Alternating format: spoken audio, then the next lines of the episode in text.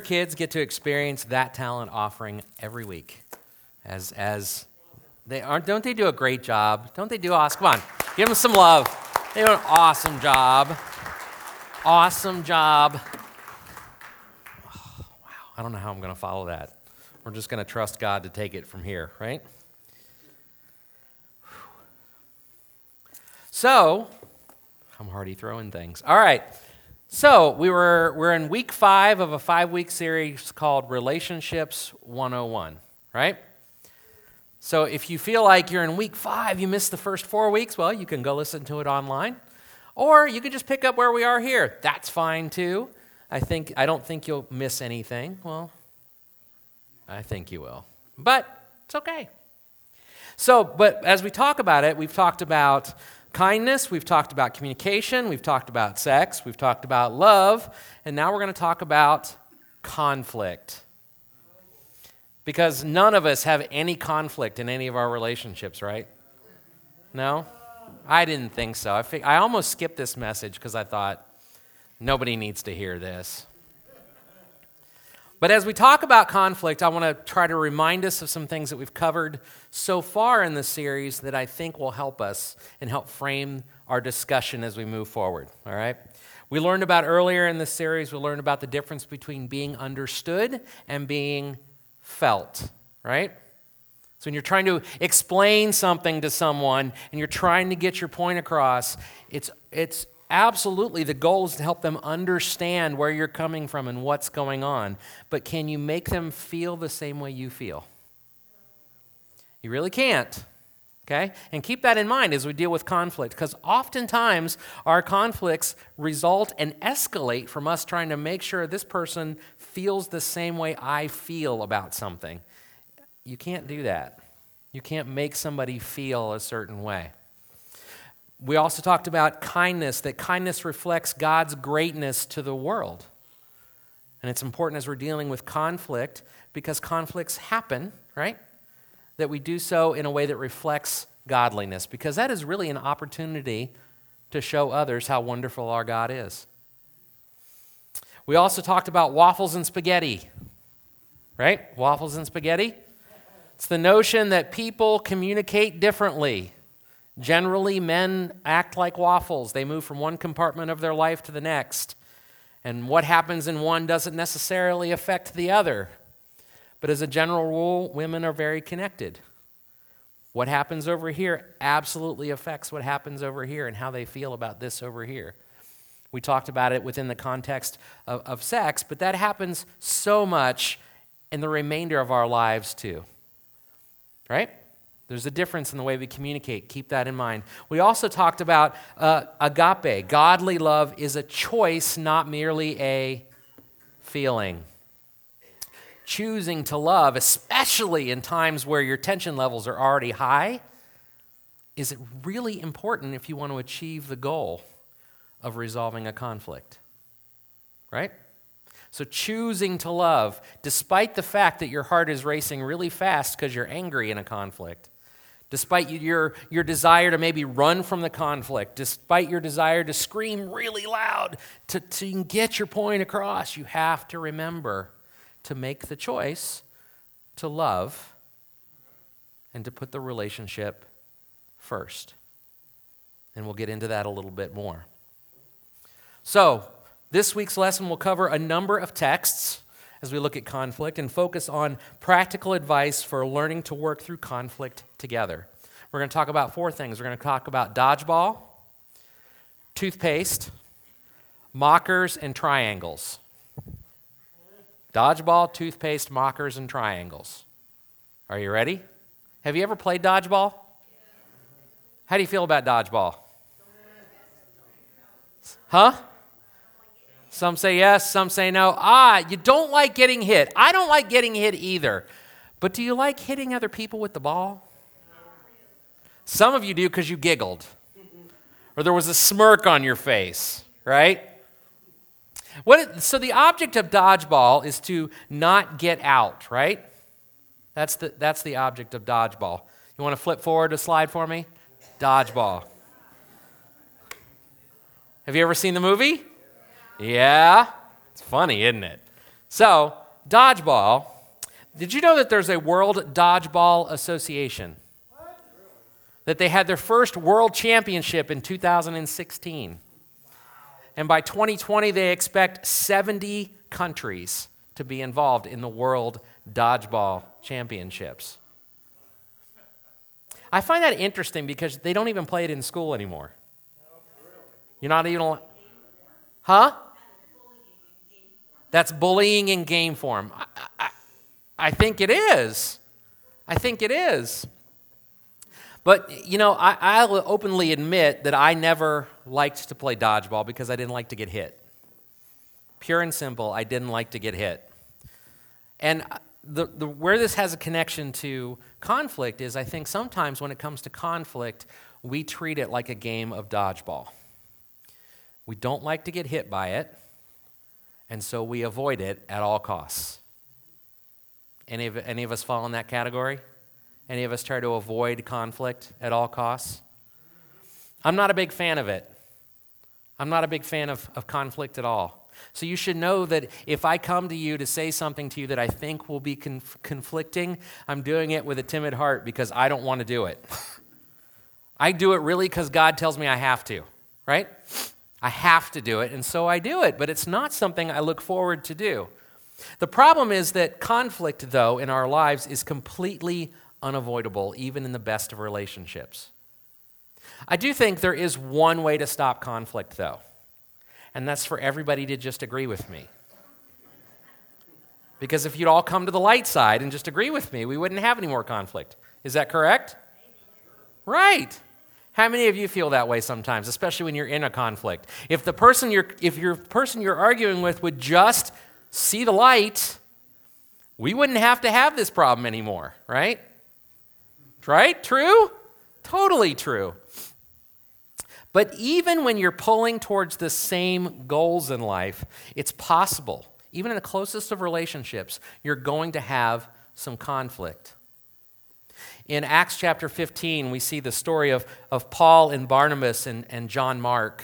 And they've been they've gone they've gone on their this is their second missionary journey or paul's second missionary journey. On the first missionary journey john mark had chosen to leave the group in the middle of the journey he had left and on this journey, Paul and Barnabas, who traveled together closely, preaching the gospel, teaching people of the Lord, picking each other up in horrible situations, and helping one another out, they are super tight. They're close friends. But even here, they have an argument over John Mark. It says, But Paul insisted that they should not take along this man, John Mark, who had deserted them in Pamphylia and had not gone with them to the work. They had such a sharp disagreement that they parted company, and Barnabas took Mark with him and sailed off to Cyprus. Even these two men who were focused on achieving the same goals, who are focused on teaching others of the Lord, who have walked together so closely and helped one another out and encouraged one another and stood up for one another, and they still have an argument. They still have a conflict. I think sometimes as we, as we consider conflict to be like dodgeball, we try to avoid this, thinking if we can just stick and move fast enough, it will never come. It will never hit us. Right? If I can just keep avoiding it, if I can just stay away from getting hit, right? Eventually I'll win the game. I won't get out. I won't get hurt. I won't get hit. And the conflict will never happen. The ball will never hit me. That doesn't work right? We all know that intrinsically. We know that that doesn't, at the end of the day, that doesn't work. The problem with this is that as we treat it like a game of dodgeball and we try to avoid it at every possible turn, when it does come, we don't know what to do with it. We have no idea what to do with it because we haven't experienced it because we're actively avoiding it, right? We're actively running from it. We don't take time to learn about it because who wants to? I'm not going to have conflict. I've already figured out a way around it. I'm just going to sidestep it, right? And we don't know what to do with it. And so when it hits us, we respond with fear, because we don't know what to do. We respond with anger or division or avoidance. Psychology today calls this the triple A's. We end up in conflict because we're not good at, at dealing with it. We, call, we apologize, agree, or accommodate. The problem is that that kind of avoidance actually escalates the conflict. Have you ever been, felt the need to communicate with somebody? Usually it's a spouse or a partner. You want to sit down with them and talk to them and talk through something, and they avoid it like the plague, right? They find things to do. I've been known to hide in the garage. Do you think that makes my wife feel any better? What do you think it does? It makes her madder. It absolutely makes her more angry, which just encourages me to continue to work harder to avoid the conflict because now she's even madder, right? It's because I don't want to deal with it because I don't, I don't know how to deal with it. But Heather taught me something early on in our relationship that has served me well and us well, okay? Well, she heard it from my mother. And it was this He can't read your mind. And I can't read her mind. Sometimes we're so busy avoiding the conflict that if we just would be willing to sit down with each other and tell each other what's going on, the conflict would probably go away. But because we're too busy avoiding it, we let our minds race. This person doesn't like me. They're mad at me. I know what they're thinking. They're thinking, but, but do you really know what they're thinking? How do you resolve it? You sit down and you talk about it with love and kindness and patience, right? All of those things that we've talked about before. But that is so scary. It is so scary to be willing to sit down and confront a challenge or a difficulty or an issue because why? You don't know how it's going to turn out, right? For two reasons. One, we actively avoid it whenever possible, and so we're no good at it. And two, the outcome may not be what we hoped it would be. And so we avoid it like the plague. But as I said, that actually escalates it, it makes it worse if you've ever been on that side of that person who wants to talk it through and can't, you know it frustrates you. You know it makes you mad. You know it upsets you. But do you turn around and do it when you're the one who's trying to avoid the conflict? The thing is, conflict, when handled well, can be a good thing. If we look at the same chapter of Acts, chapter 15, Paul and Barnabas and Peter went to the Jerusalem council. And they went forward to speak to the council about this notion that everyone who came to know the Lord had to be circumcised first before they were allowed to follow the Lord. And so they came to the council and they said, No, that is not the case. They argued with the people of God. And, and, and Peter says in chapter 15, verse 11, he says, On the contrary, we believe that we are saved through the grace of the Lord Jesus in the same way that they are. If Peter doesn't step up and say what needs to be said, if Peter and Paul and Barnabas aren't willing to take on the conflict, does it get resolved? And you're left with this misconception, this lie. In this case, this is a big lie. Okay? This is a big problem because it, honestly, it means that none of us in here could be saved. That's what it means. It means that we would have to be Jewish first before we could become followers of Jesus Christ. Do you understand how big a fight that is? that has eternal implications eternal implications. Even from the very beginning of what it means to be the followers of Christ, they are willing to have those tough discussions with one another. They are willing to hear one another out. They are willing to, to say the difficult things, not knowing for sure how it's going to turn out. And yes, yet I see so often when we have challenges, even within the body of Christ, we're not willing to talk through them. We avoid them like the plague. If there's somebody who has upset us, we're not willing to go to them and talk it out because we don't want to deal with the conflict. If there's somebody we disagree with, we're not willing to have the discussion because we're afraid of it. And yet, what happened with this conflict was that they, they walked away from this together with a greater understanding of what it meant to be saved, with a greater understanding of the importance of this message and the notion that salvation comes through faith and the grace of Jesus Christ, that there aren't hoops you have to jump through to get there. It's about trusting Him. It's about giving yourself to Him and trusting in His grace. And you don't have to be perfect. And you don't have to go through all these different rites and procedures. Imagine if that conversation hadn't happened. Oof. Conflicts can help us learn. They can help us learn new ideas and perspectives as they did in the council. They, those three guys taught the council something right? They open their eyes to the possibilities. Conflicts can help us grow. As we know, John Mark was, uh, was separated from this group. Did you know that later on he would come back to the group?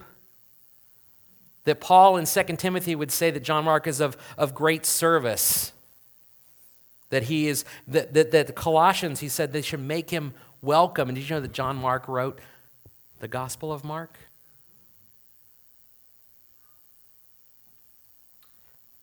Paul and Barnabas, Paul especially, if you've read any of his letters, Paul spends a lot of time arguing with people.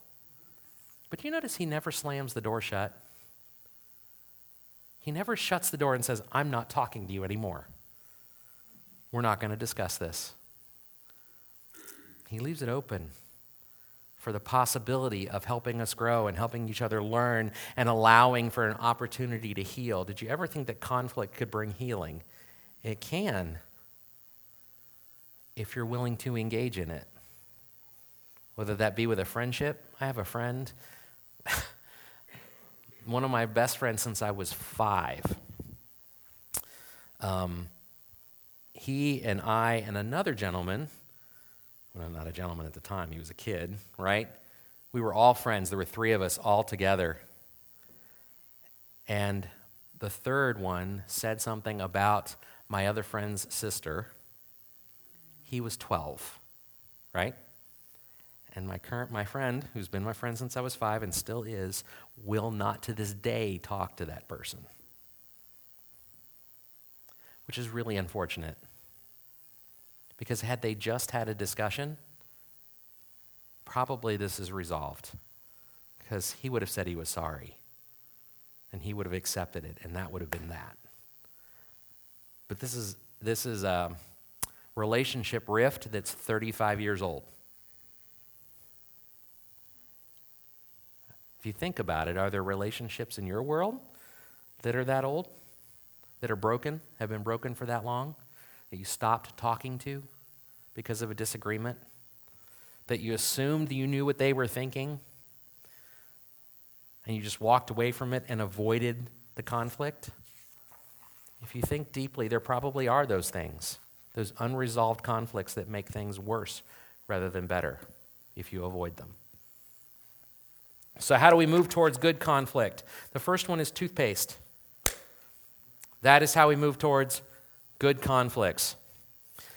Toothpaste we have to use. I'm thankful that all of you did this morning. At least I think you did, right?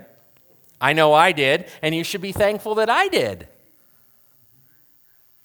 We all use toothpaste. And, and the active ingredient in toothpaste is sodium hydroxide. It's one of the active ingredients in, in toothpaste. It is, creates a pH balance. It's used in a lot of products. It's used, in, it's used to balance pH in drinking water. It's used to balance pH in soap. Okay? It's a wonderful stuff. But do you know what other name sodium hydroxide goes by? Lye.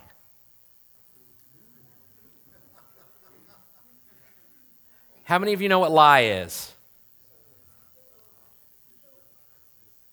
It's caustic. It is caustic, nasty stuff. It's, it's put in household cleaners to it's what makes it possible to scrub things off the bottom of the scum off the bottom of your tub right? It is so caustic that a man in a mexican drug cartel is said to have dissolved 300 bodies with it. Right? I only say it because i want you to hear that toothpaste has that. Every morning you put that in your mouth. Even Tom's of Maine, if you use the, the natural stuff from Tom's, still has it in it. You, did you know that? Huh? Sodium hydroxide? You didn't know that? I didn't know it either until I started reading about it. In conflict, words are our active ingredient. They are the active ingredient. And if, and if they are used properly, in the right amounts and in the right ways, they can do incredible things. Toothpaste freshens your breath, keeps your teeth from rotting. I think those are good things, right? You think those are good things? Those are good things. Universally, I think we could say that. But used in improper amounts, it can be a bit of a problem.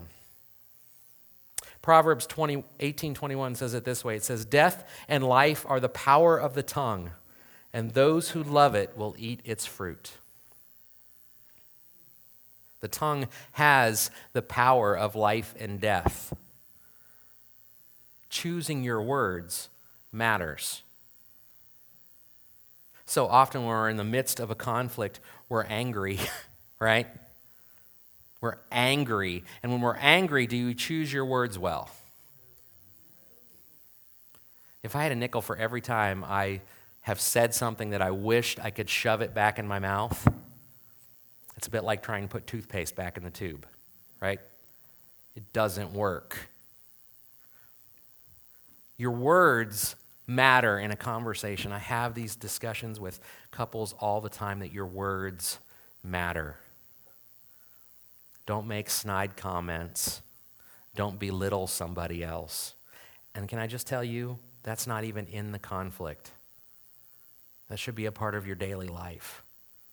Is treating each other with courtesy and honesty and respect in all things. Because those little digs that you think are just funny eat away at your relationship. They eat away at it. So, how do you learn to bring the fruit of life to our tongues instead of death? How do we learn to love that fruit instead? The first is this brush your teeth daily. Brush your teeth daily so that your words, it's automatic for you to respond positively. It's automatic for you to use good words. James chapter 4 verse 11 says, "Do not speak against one another and do not complain against one another." It says, monitor your words, make corrections, admit errors, grow from your mistakes. Choose day in and day out to train your mind and your mouth to be godly in the way it expresses itself. I remember the first time I ever said a bad word in front of my father. We were driving over the Olentangy River, and I looked down, and there was trash floating in the river and I said something nasty about how the way it looked. And my dad whipped his head around, and I was like, I, am going to die now. I'm, he's going he's gonna open the door, and he's going to throw me off the bridge. Didn't happen. I'm still here. So, but he goes, You know, the problem with that is that this means if you let it slip in front of me, it means you're using this word all the time. True or false? Totally true. Totally true. And that's only exacerbated when we're upset. If you already make biting comments to one another when you're upset, guess what? They're going to get worse. If you already cuss at one another, guess what? It's going to get worse. But if you already treat each other with courtesy and love and kindness, and you build each other up in your discussions daily, every day, what happens when you're upset? You're more mindful of using those words. Make sense? Really is about practicing what you preach. It's really about being and living into that so that when it happens, you're ready. The other one is used, uses directed. As I said before, you can't cram toothpaste back in the tube, right? You can't cram words back in your mouth. You can't unsay anything. And that's where agape love is really critical in this conversation. Because agape love is eternal rather than temporal. It keeps in mind the notion that this is long term. This everything I say has long term implications. That my love for my wife is eternal. That my love for my friends is eternal. That my love for the Lord is eternal frames how I choose to speak. Because I can't unsay it. I can't undo it. And if my love is really unconditional, if my love is really eternal, as agape is, then my desire is to seek to build up rather than tear down. My desire is to seek to have my tongue be the fruit of life rather than the fruit of death. Your tongue has that power.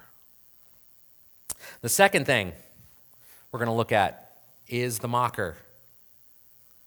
The mocker of pride. Proverbs 21 24 says, The proud and arrogant person, the mocker is his name. He behaves with insolent fury. When you're in a conflict, especially as a guy, confessionally, if my pride gets hurt in the midst of a conflict, I will come out swinging. Anybody else feel that way? Jessica, wow. Girls to have that problem too? Okay. If my pride gets hurt in a conflict, I almost lose the ability sometimes to, to think clearly through the rest of the discussion because my pride took a hit. Most of the time, when I see people, especially couples again, when I see them fight, it's because the guy's pride has been hurt somewhere along the way, and he stopped caring for his wife now. He's angry. And what's important is he's trying to defend this thing called pride. Pride is the mocker. Another word for that would be fake.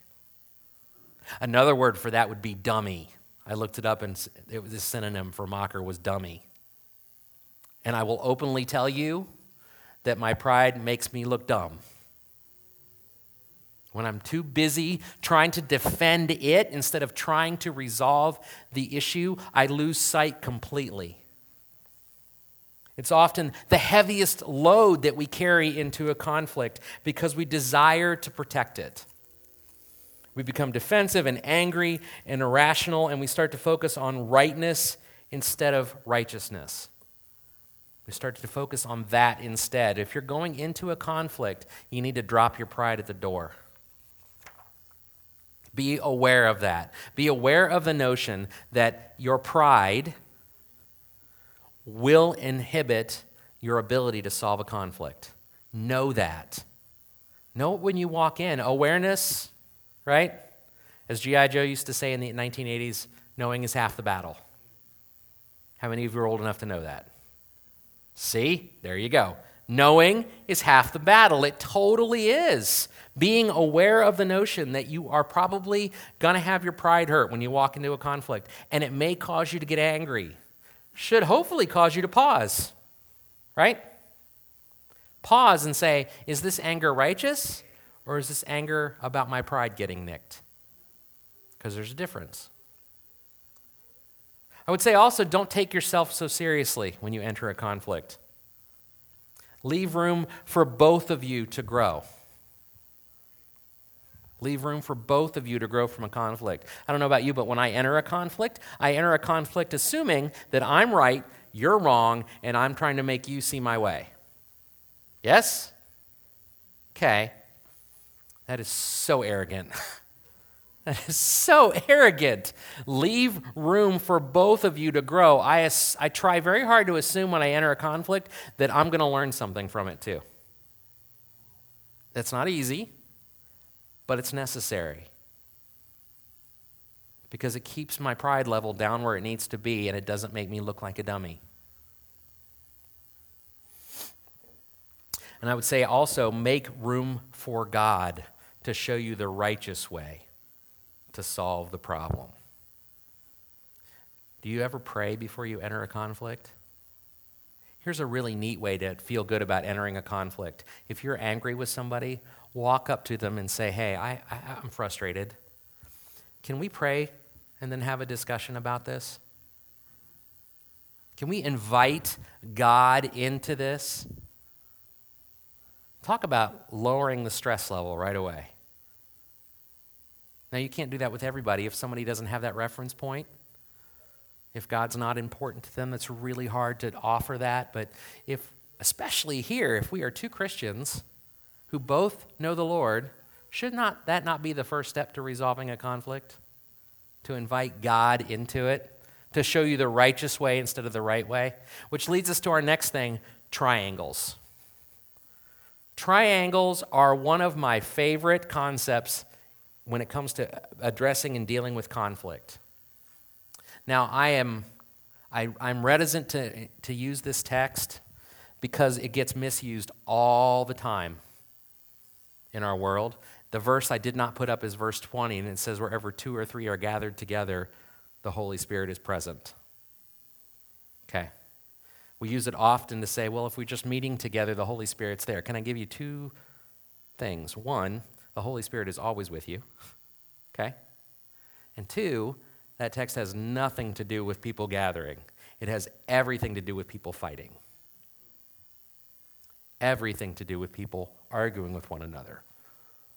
The entire context is that. So let's read. It says, If your brother sins against you and you go and rebuke him in private, if he listens to you, you have won your brother. But if he won't listen, take one or two others with you, so that by the testimony of two or three witnesses, every fact may be established. This is called triangling. Triangling is taking two people that are having a conflict and inviting a third person into the conflict. Do you ever do that? I bet you do. If you ever go to somebody else, if you're mad at a friend of yours, do you ever go to another friend and say, Do you know what they did to me? Guess what you just did? You just triangled. Do you ever do you ever invite somebody to come with you and say, "I need you on my side in this fight." We we need to go straighten this person out. Guess what you just did? You just triangled. Do you ever gossip about somebody you're upset with? Guess what you just did? You just triangled. We do it all the time. It is, it is an inherent part of who we are to want others to agree with us, to want others to be on our side. It supports our argument, it supports our perspectives. We want that. We do it inadvertently. I just told you the first person you should triangle in is who? God. You should triangle in God immediately. No questions asked. That should be the first thing you should do. But there is a way to build good triangles. And as we read this text, I want us to understand this. One, this text teaches us to keep the relationship first. That's why it says go to the person one on one and talk to them. Remember that part about we avoid it like the plague? And yet God says, go solve it. Go right to them. Then, if they don't listen, oh, then you involve as many as necessary and as few as possible. It's purely wise. Because when you involve an entire group of people, if I call you out in front of somebody, what immediately happens? Yep. right? Guns blazing because you're, you're backed into a corner and fighting for your life, you feel like, right? as many as necessary and as few as possible. But the part of this text that I really, really love is when it says to bring in a brother or two with you. It says that so by the testimony of two or three witnesses, every fact may be established. It doesn't say which two or three people. And we assume that if I'm bringing you into an argument with me, the goal is for you to support me in the argument. Is it? Or is the goal for you to test as an impartial observer who is righteous in the conflict rather than who is right in the conflict? If I'm being honest with myself, I need to be very careful not to take somebody into a discussion or triangle them in because I think they'll agree with me, but because I trust that they will bring an unbiased perspective. When you choose to triangle somebody into an argument, it's not our natural bent to pick somebody who's going to give me an unbiased perspective. It's, gonna, it's, it's to bring somebody with me who's going to agree with me. Is that not your bent? Right? Choose to choose. Know your own motives. Know that your pride can get nicked. Know that you can get defensive. Know that you bring baggage to an argument. We all do. If you're upset, you've got baggage. And know that this text does not teach you to bring somebody to the argument with you so you can prove that guy wrong, so much as it's to bring somebody with you to help make sure a righteous outcome comes. Because when two or three of you gather together in this argument or this discussion, right, the Holy Spirit is present. And the Holy Spirit will guide you through the discussion. But you have to choose to bring objective people. The person who's just going to say, Yeah, you're right, may not be the person you need to bring. The person who, will t- who has the courage to tell you you're wrong might be the person you need to bring. I dated a girl in high school that um, we were engaged and we got unengaged for very good reasons because I'm with Heather. See? And when we got unengaged, her mother wouldn't talk to her for two weeks. Her mother wouldn't talk to her for two weeks. Said, What did you do, what'd you do to him? First of all, for the record, it was me that did the bad thing, not her, right? For the record. I had to go to her mom and say, What are you doing? Why are you screaming at your daughter? You should be yelling at me. Because here's the list of stu- stupid things I did that caused this, right? It would have been really easy for me to pile on to that girl and just join her mother in the process, right? And say, yeah, yeah, yeah. It was not what I wanted to do to go to talk to her mom. Who wants to do that? But it needed to happen. And as things should be, her mom was then angry with me, which is exactly how it should have been in retrospect. I didn't like it at the time, but it's what it should have been. Be careful when you triangle people in that you're not triangling them in to make you feel good about yourself, that you're triangling them in to find the righteous path. And that the first person you triangle in is who? God. Dodgeball, toothpaste, mockers, and triangles. Four things that will help us biblically get through conflict. That finishes up our series for the this series. Next week, we're going to have a guest speaker. His name is Jeremy Ryan. He is the, uh, let me get this right, web and advertising director at Shine FM. We're going to be starting a new series that I hope to do on a recurring basis called This Is My Story, where we just have people tell their story. Tell the story of, of how God has managed them through their life, how God has helped them get through the most difficult times, as God, how God has shown up, how God has, has helped them become who God He desires them to be. And if you don't know Jeremy and his story, do not miss Jeremy and his story, because it's one of those that will leave you going, right? I would have never seen that coming. It is a powerful testimony. And it's a series I hope to, to that we continue to do sporadically all year long. Every few months, I would love to have people talk about their experiences with God because, as much as I love to talk, I'm not the only person who's been touched by the Lord. Is that true? Okay. Because I do like to talk. But all right, so we close our service every time with something we call prayer time, family prayer. The goal of this time is for us to encourage one another, to be with one another, to express our public prayers. We, we had some written down ahead of time. If there's anybody that would like to volunteer to be a prayer warrior today to come up and pray with people, we would love to have you do that. So, what I'm going to have you do is I'm going to have everybody stand up because it is less awkward to get out of your seat and come up front if everybody else is already standing up. And there, are, there will be people that we are calling prayer warriors that will be here up front for you. That's what they're here for. They're here for you to pray with you. If you have something private, something you don't you really want to get off your chest or that you need to deal with, maybe it's about a conflict that you need to learn how to resolve, right? Who knows? But they're here for you. The prayer will go no further than them if that's what you need. If you have a public prayer request, You'll have a chance right after I'm done with this. I will walk out here and we'll talk. Okay? You ready to play? Awesome. So, public prayer requests that I have first. Holly has asked us to pray, pray for Brooke, Brooke's family, as uh, Brooke's father has passed away from cancer. She also has asked us to pray for the troops because she always asks us to pray for the troops. I pray today for the Sonny Jackson family and Sonny's passing. I pray for Charlotte and their kids as they make arrangements and as they say goodbye to somebody so special. If you know Sonny, uh, he's a man who loved children. And he, uh, his viewing is this afternoon from 2 to 4 if you have time. And the funeral is tomorrow.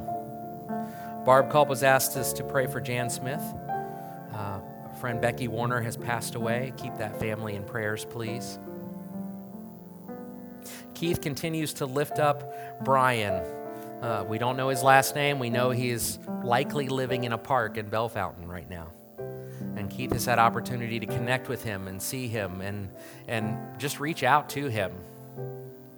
I would like to ask for prayers today for uh, a young lady named, named Bobby who is having um, a real challenge in finding herself in the Lord. She's finding trying to find acceptance and love in all the wrong places. And um, I would pray for her to see Him working, to see Jesus working in her life, and to see the people that have come around her to bless her, to remind Him of His presence. Anything else? Anybody else? Something you feel like you need God to hear today?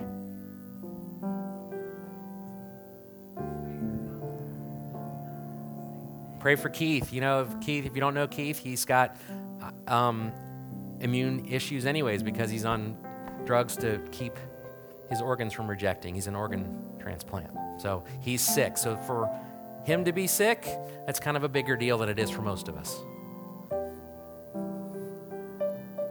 Anything else? Okay. Okay. Mark's dad is at Mount Carmel in Westerville. Oh, was he? Okay. Um, he's had an ongoing septicemia issue, an infection internal. Um, it's back, it's flared up bad, um, and that can be life threatening. Um, we don't know when he'll be released. We don't know when we would pray for the doctors to be to get that under control to get that infection under control and to find healing for that and for his back and for his hips and for his legs Yes.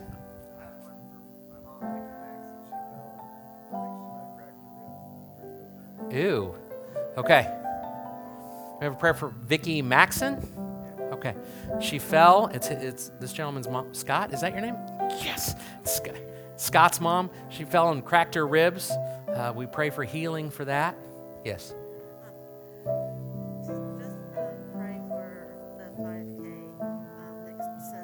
5K that you have that you're doing in honor of, honor of Ivy. Ivy. That's right. Okay. I, so I know you do, Holly. I know you do. I know you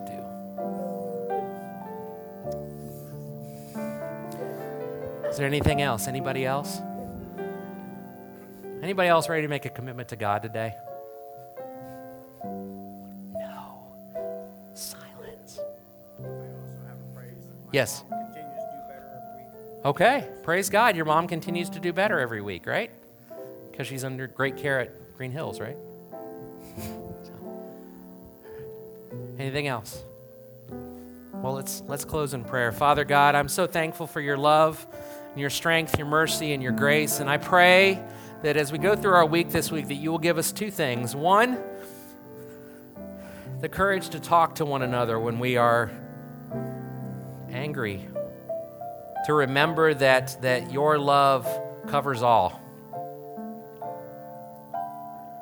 That from conflict, incredible things can happen if we're only courageous enough to step into it knowing that you've got our backs. I pray that also during those challenges, the difficulties, that you will guide our words, you will guide our hearts and our actions, that we will turn to you to lead, to bring us to a righteous conclusion rather than simply a right conclusion. God, we are mindful of all the prayers that have been stated today and those unstated today. I pray today for the hearts of those who are hurting, for those who do not know you yet, but need to. Pray that we will learn all to lay our burdens down at your feet, knowing that you can carry them, that you can bring healing where no one else can, that you can bring strength where there is weakness. Lord, we are thankful for your eternal, unfailing love. We are thankful and humbled by your graces and mercies that are renewed every morning. I pray for peace and strength as we go forward and we have opportunity to be your witnesses in the world, shining brightly for you. It is in Jesus' holy name that we pray. Amen.